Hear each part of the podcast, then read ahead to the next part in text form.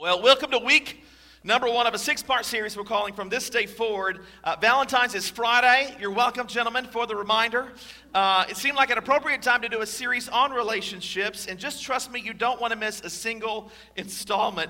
Even if all your relationships are rocking, I find there's usually some room for improvement somewhere.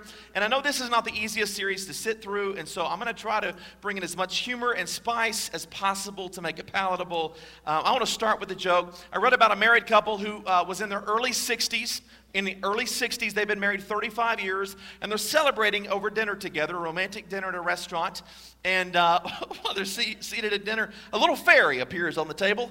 And the fairy says, Hey, I just want to congratulate you two. You've been married 35 years, been faithful to each other. Uh, y'all have an amazing marriage. And so I'm going to grant each of you a wish. And so uh, the woman said, Wow, that, what, what a great honor. And she said, You know, I've always wanted to travel the world with my husband. I think that would be so much fun to travel the world with my husband. And so uh, the fairy said, Your wish is my command. And so waved the magic wand, and two uh, cruise tickets to the Queen Mary luxury cruise liner appeared in her hand. And go, oh, Awesome, this is so great. And so the fairy looked at the man and says, What is your wish? And he said, Well, the, it's real romantic and everything, but I mean, this only happens once in a lifetime to get a wish like this. And, honey, I'm sorry, but I, I wish I was married to someone 30 years younger. And uh, yeah, that's what the wife said. And, and uh, the wife and fairy were a little disappointed, going, Really? And the, the fairy said, Well, a wish is a wish. And so waved the magic wand, and the man became 92 years old. So there you go. Uh, that's funny. That's funny. All right, this series is called From This Day Forward.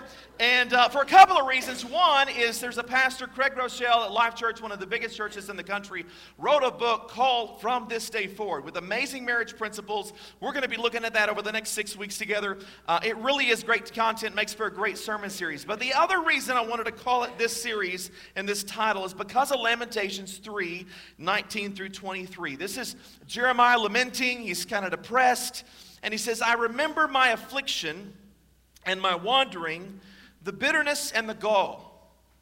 So he, he says, I look back on my life and I realize I was, I've been totally off the grid. I was in trouble all of the time. He says, I well remember them, and my soul is downcast within me. And most of us have experienced bad things in our past. Maybe we've made bad choices, or someone else made bad choices that affected us in some way. But I love the title of this series, From This Day Forward. It's this idea of like, yes, we have these problems, but I, I'm going forward. It's from, I'm putting a stake in the ground today. It's from this day forward. 1 Corinthians 13 is, is the love chapter. And it says, Love is patient, love is kind, it does not envy, it does not boast, it's not proud, it's not rude, it's not self seeking, it's not easily angered. All these great descriptors of love, biblical love. And then it says, Love keeps no record of wrongs. And that's the biggest one for me. Because I know we all have wrongs. We've done wrong, we've had wrong against us, and th- we're not talking about that today. We're putting a stake in the ground saying, from this day forward, right? And the verse continues, it says, and therefore I have hope. That's the hope. We've all been hurt. And I, listen, I can't, I can't undo my yesterdays. And when you remind me of the past and the sin that I've committed, I, it brings me to a place of shame and guilt. It doesn't, it's not, it's not good. And I can't do anything about that, but I can do something about today. And I can do something about tomorrow. So that's the whole purpose of this series is from this day forward. And then it says, because of the Lord's great love, we are not consumed, for his compassions never fail. They are new every morning. Great is your faithfulness. So your compassions never fail. That's the NIV. If you look at the Old King James Version, it says, His mercies are new every morning. Hey, look into my eyes and hear me say this. We serve a God who wants to give you a, a blank page. We serve a God who wants to give you a fresh start in your relationships. We serve a God who's a from this day forward kind of God.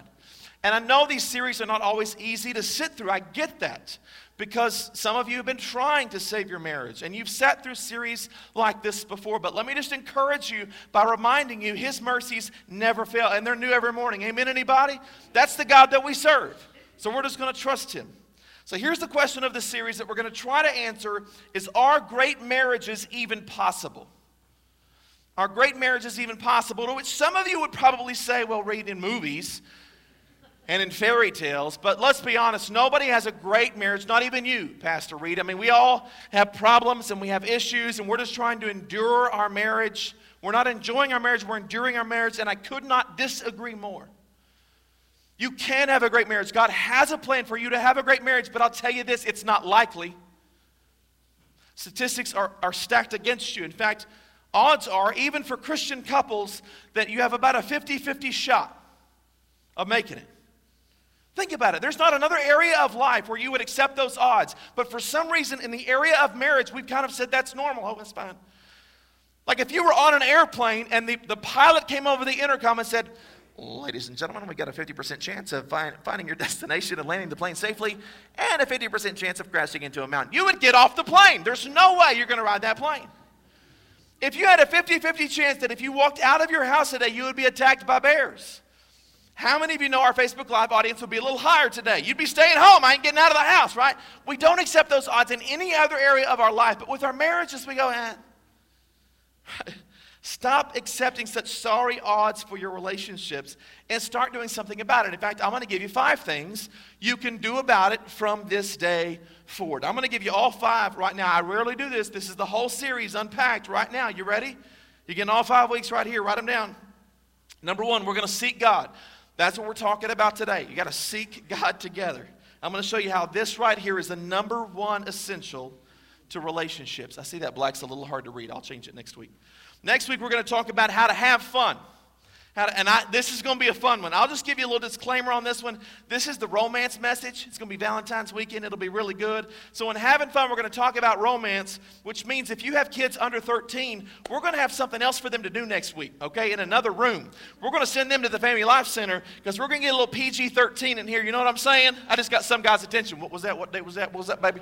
Right? Guys, I'm on your team next week. You don't want to miss next week, okay? You trust me on that one. The third one is to fight fair.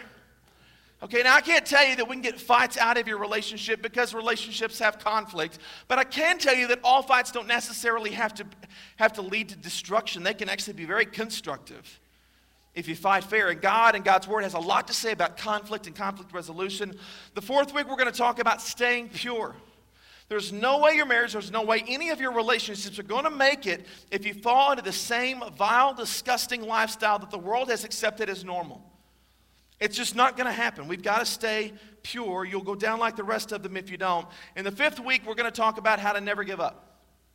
We're going to talk about endurance and how we can really, really live out this until death do us part, part. I had a lady say, Really, until death do us part? I'm like, That's what the vow says. Are you ready to make that commitment? She said, So I can't divorce him, but I can kill him? I said, I guess. Yeah, that's. no, no, no. that's not what that means. We'll talk about that in week number five.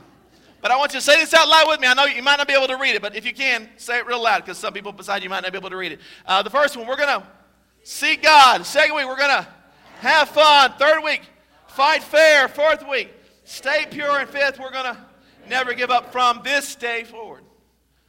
And if we'll do that, I promise you, you're going to increase your odds. You're going to, that's where we're headed. And again, I rarely show you that, but that's God's standard. That's, that's God's way of changing your odds. Today, let's talk about the topic of seeking God. And I absolutely love the first verse I'm going to show you. This is Matthew 6:33. In fact, I think this verse does a really good job of summarizing this entire Bible. Matthew 6:33 it says, "I'm going to seek first his kingdom. I'm going to seek first. Let me just kind of paraphrase that. I'm, I'm going to go after all things God. I'm going to make that my priority. My first thing, I'm going to go after all things God, and then watch what happens. Check it out. God gets involved. And there are some even Christians in the room that would say, God's not actively involved in my life because we haven't made him first. You say, Reed, how do I get the power of God operating in my life situations? Well, seek first him and his kingdom. And what happens is all these things will be given to you as well. So this is, this is what Jesus is basically saying. He said, if you seek me first, all that stuff that you worry about, I'll take care of all that. But if you want to take care of all that on your own, then basically what you're doing is you're opting out of the power of God in your life. So seek me first. So how does this relate to relationships? Well, a lot of people make this mistake, especially singles. By the way, if you're single in the room, um, every single week we're going to apply some of these principles to you. Okay, so don't feel like, oh, great, I don't come to church for the next six weeks. No, we got stuff for you, I promise. A lot of this is for you. Every week we'll apply these principles. But I hear this all the time from, from singles Pastor Reed, will you pray for me? I'm, I'm just, I'm looking for the one. I'm trying to find my person, right? I hear that all the time. Or, or I know they've watched too many movies when they say something like that. I'm trying to find a person to complete me.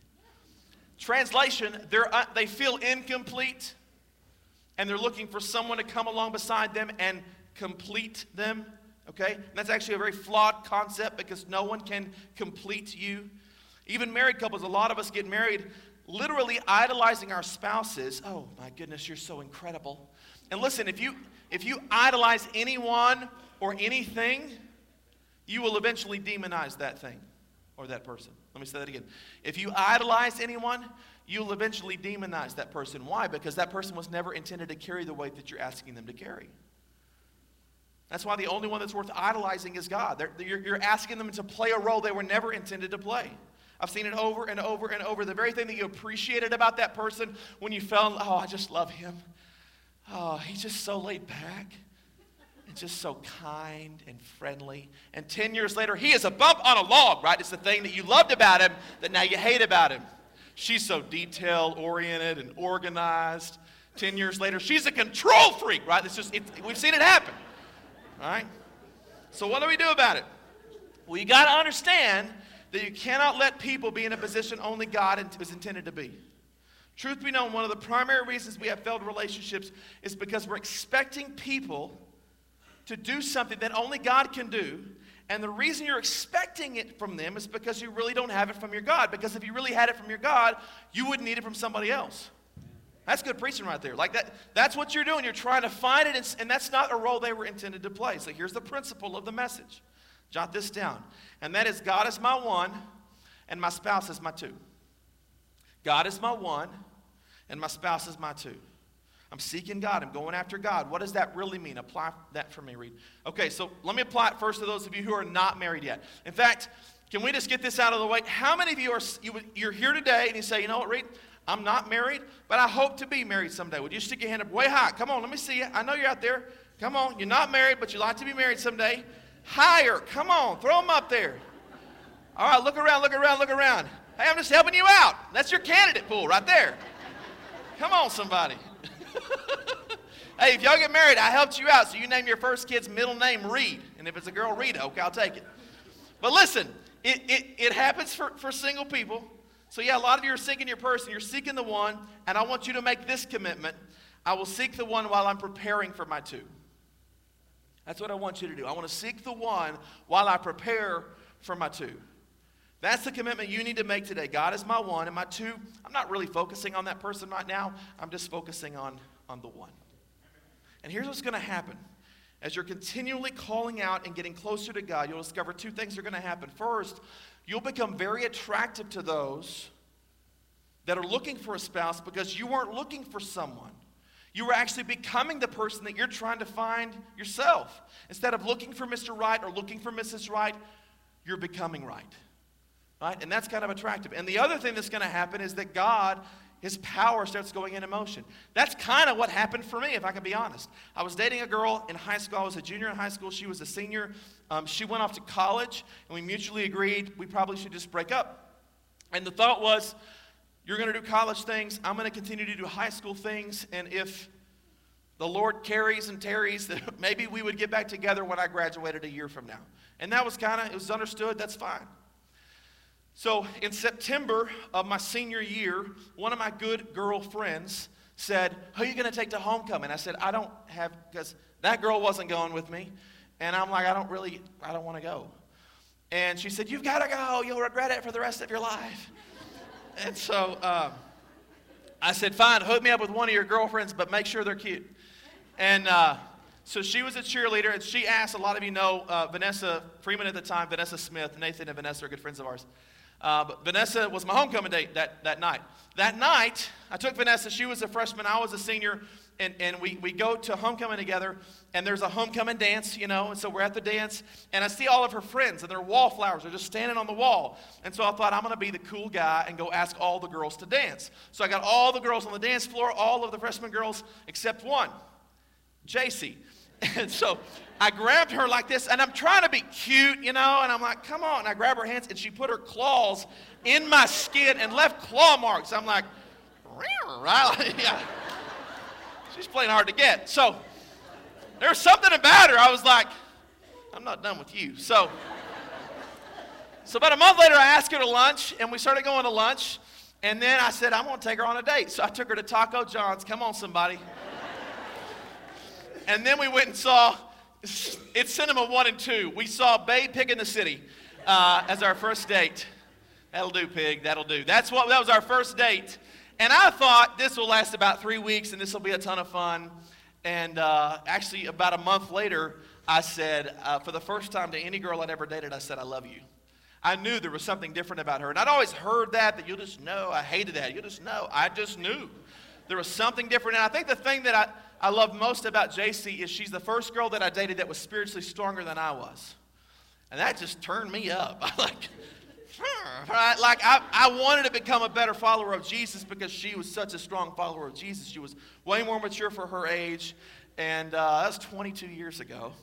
And, and uh, now she's my wife and the mother of my kids, and I, I, she's, she's the best person on the planet. I love being married to her. I'm married to my best friend, and she is a great friend, and I, I just, I'm crazy about her. I'm more crazy about her today than I was any point in our past. I love my wife.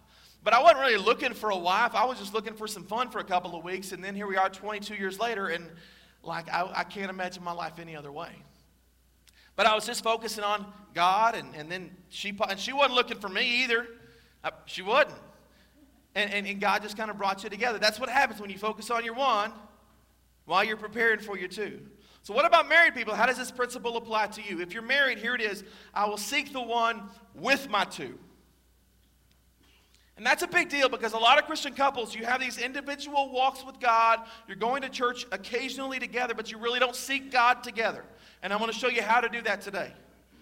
And I just want to say very plainly to you that if you're married and you have a relationship with your wife and with God, you occasionally go to church, I'm just telling you, your odds are about in the 50 50 pile. It, Christians and non Christians, it's about the same 50 50 odds.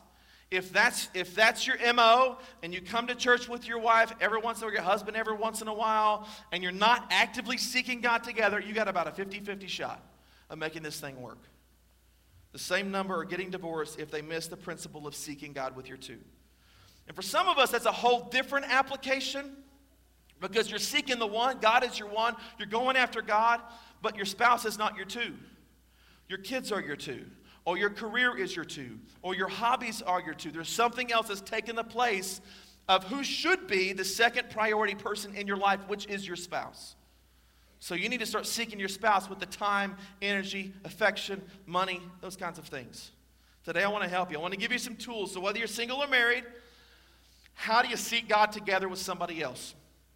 Whether you're single and, and just growing in God or married and trying to seek God together with your two, there are three principles that are found in God's Word. And are you ready for this? This is so cool. At the Harvard School, the Harvard School of Public Health affirmed works. I love that. When God's word says something and then science or data backs up what God's word has already said is true. Don't you just love that? A Harvard study revealed this is a quote only one out of 1,246 couples got a divorce if they did just three simple things that are all found in God's word, by the way. So before I give them to you, I just want you to soak that in. If I said, hey, um, you can get on this plane, you got a 50 50 odds of, of landing the plane, 50 50 odds of going down, or you can get on this plane and only one in 1,246 planes crashes. You would do everything you could to get on that plane, right? I, uh, yeah, I want that plane. I don't want the 50 50 plane, I want the one in 1,246. Those odds are dramatically better.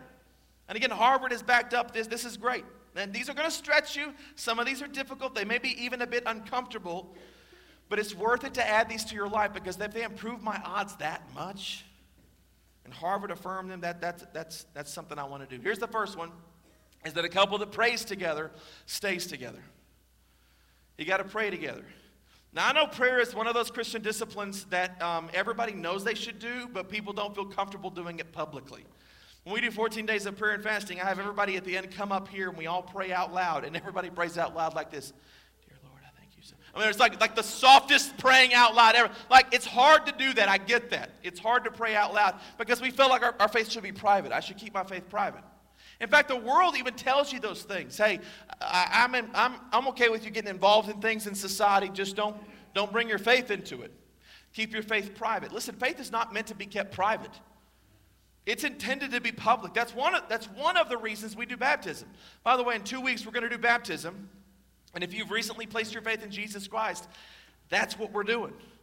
And you're laying down the old life and you're being raised to newness of life. That's what 2 Corinthians 5 says. I, I want the world to know that the old Reed is gone and the new Reed is coming. I'm, I'm identifying myself with Christ. I'm making a public declaration of my internal association. So it's supposed to be this public thing, and yet so many of us, we, we, we, we feel like prayer should be private. Really, the action of faith works best not when you do it between you and God, but when you involve other people. Look at James 5:16. It says, "Therefore confess your sins." And by the way, sins here is not just mistakes. That's not what it's talking about. It's talking about uh, any place where you have a problem. So let's just read it that way. Confess your problems. Confess the things that you're praying about, the things on your prayer list. Confess that stuff. And not just to God, but confess it to each other. Okay, so I need somebody else to pray with me and pray for each other so that you may be healed. You need to find people who know what you're praying for. I want you to, I want you to pray with me. I want you to agree with me. That's why we do the prayer time. Confess it to each other, pray for each other. I intentionally highlighted those two times because it says, hey, if you want prayer to work, God is an each other kind of God. He's not a you and God kind of God. That, he does that too, but he says, I really, if you really want the prayer to be powerful and effective, if you who wants an effective prayer life? He says you got to get with other people. I want you to be an each other kind of prayer. And so get with somebody and pray. And that's where, again, you seek God together and you pray together. That's what we want. So, what, how does that look like? What does that look like? Again, part of my job on Sunday is not just to come up here and say, start praying together, to which all the guys are going, oh man. All the ladies are going, oh yay. Like, I know, it's hard. I get it.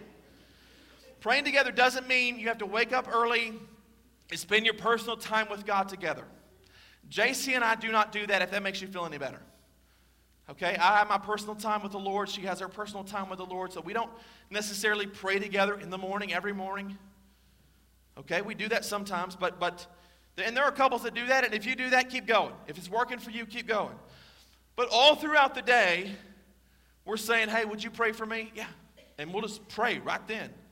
Or like Friday, she had to go out of town to do some work, and I was praying for her all throughout the day, saying, God, keep her safe on the roads. I know they're not entirely safe yet. Just keep her safe on the roads. Or she knows I have a big counseling appointment and I'm, you know, uh, there's consternation. I'm thinking about it and she just, I'm, uh, let me, I'm going to pray for you. She sends me a text. I'm praying for you. So we're not praying together, but we're praying together. Does that make sense? Every night we get together with our kids and we pray as a family together. That's the time we do a, like a corporate prayer, all of us together. I'm just saying, do something, start something. Right, when I say pray together, I'm saying bring prayer into your relationship, and every one of you can do that from this day forward. Just start, just try. Even if it's at the dinner table, um, just take your memorized grandpa prayer, you know I'm talking about, that Papa taught you. Uh, Lord, thank you for this food. Blessed to the nourishment of our bodies. In Jesus' name, amen. Just take it a step further from that and say, Lord, be with my kids. Bless my family. Thank you for my wife. You're such a good God. Turn this meatloaf into something tasty. Just take it a step further, whatever that is. Just, right? Find your comfort zone and then take it like one step further.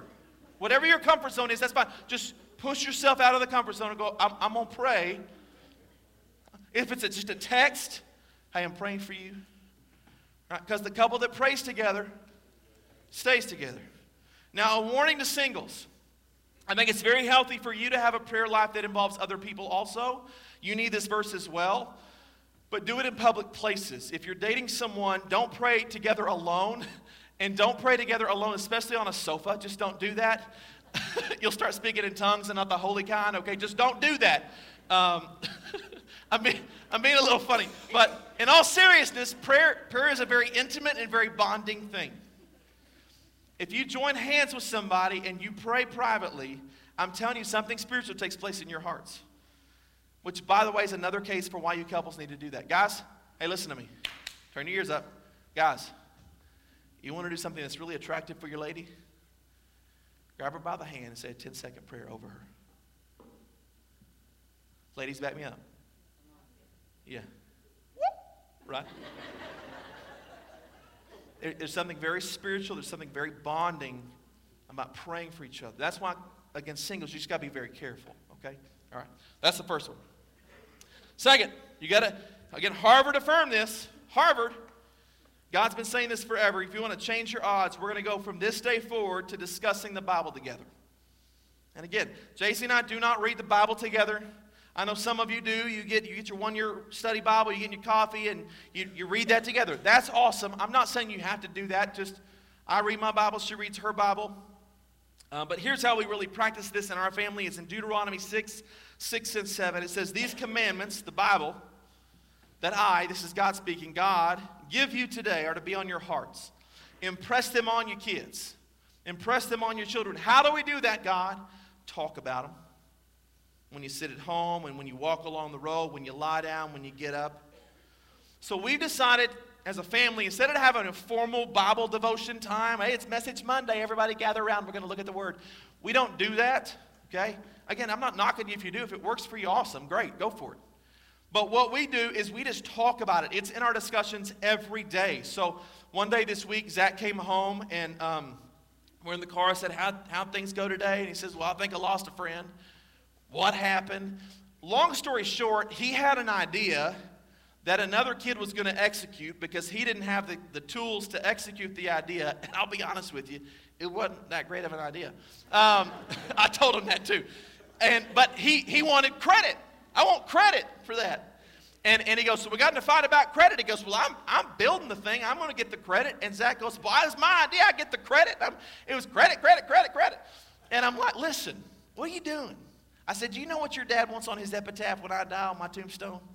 I want Matthew 5 16. Let your light shine before men that they may see my good deeds. They don't praise me, they praise my Father in heaven. That's what I want. I want people to look at me and go, Jesus is good. That's what I want. And I said, Who cares about credit, son? You're going to lose a friend over credit? Over credit. He just, right? Last night he was kind of complaining about something. I said, Hey, Philippians 2, Paul says, Do everything without complaining and arguing. And he did that from a Roman jail cell. Like, what are you doing, man? Stop complaining. Stop complaining about the problem. Go fix the problem. So we're just constantly talking about it. He was on the bed last night. We were in the truck on Tuesday. We're just constantly talking about the Word. And so, again, discuss the Bible together. That's a, re- a really good application for this is to get into a small group. A small group is so much more than just meeting with people or eating Doritos or, or uh, another busy thing on your already busy calendar. Like, this is good, but this is me talking to 400 collective people today. This is not God's best. God's best is, hey, I was, I was thinking about what Pastor Reed said, and we tried to apply that at our house, and it's not working. And somebody else chimes in, well, this is how we do it, and it's really rocking our lives. Hey, that's a really good suggestion. And you're discussing the Bible together. That's the heart of small groups, is you're talking about God's word together. And I would encourage you to do that. It'll change your odds dramatically. Again, Harvard affirmed this. God's been saying it forever. Here's the third one, and is that we, that we attend church together. We attend church together. You say, Pastor Reed, move on. We're already here. We got this one down pat. Let me take it a step further, take it up another level. I would encourage you to attend church together faithfully. To faithfully do it. Right? And, and, and let me just say to you if you're here today I'm going to give you a suggestion, and you talk about it with your family. This is your business, not my own. But I would love for you as a family to go, you know what? We're going to be a we don't miss church kind of family. Like we're going to be there. Because there's so many of us that it's, it's, if, it's, if it's convenient.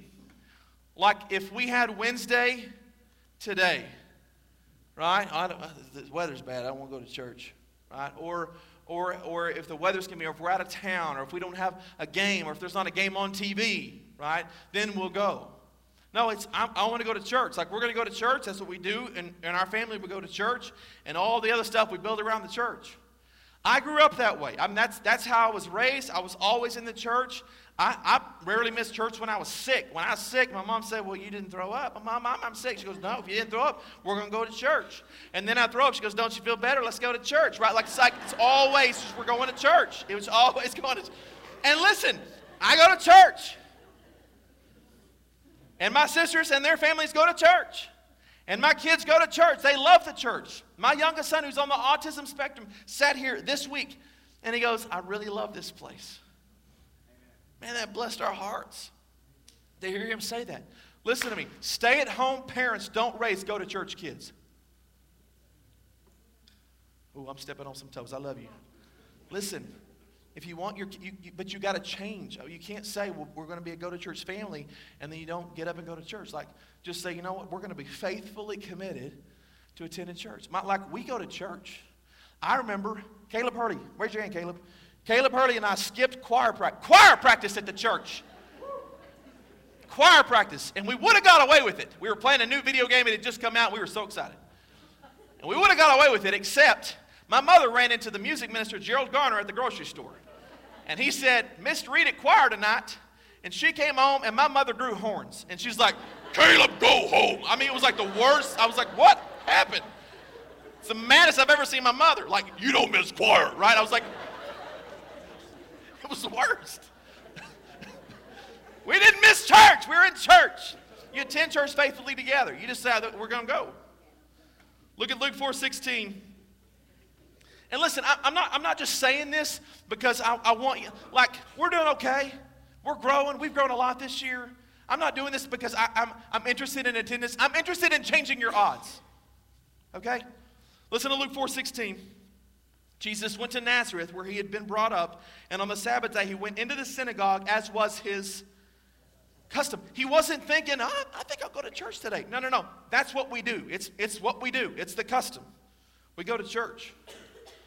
What would it look like if you just made that a priority? We're going to go to church. That's what we do. I'm going to tell you what would happen. Your odds will begin to change. You change your odds. Why?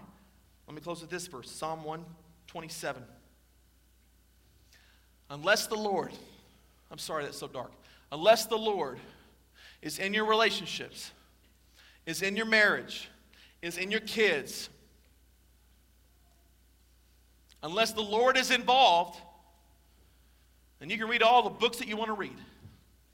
You can go to as many counseling sessions as you want to, you're laboring in vain. You got to get the Lord involved. Listen to me, you got to get God involved in your marriage. Neither one of you are good enough to make this thing work on your own. Can I say, neither one of you are attractive enough to keep the other one? Because we all sin, we all fall short of the glory of God. We live in a fallen world, and one of you will fall.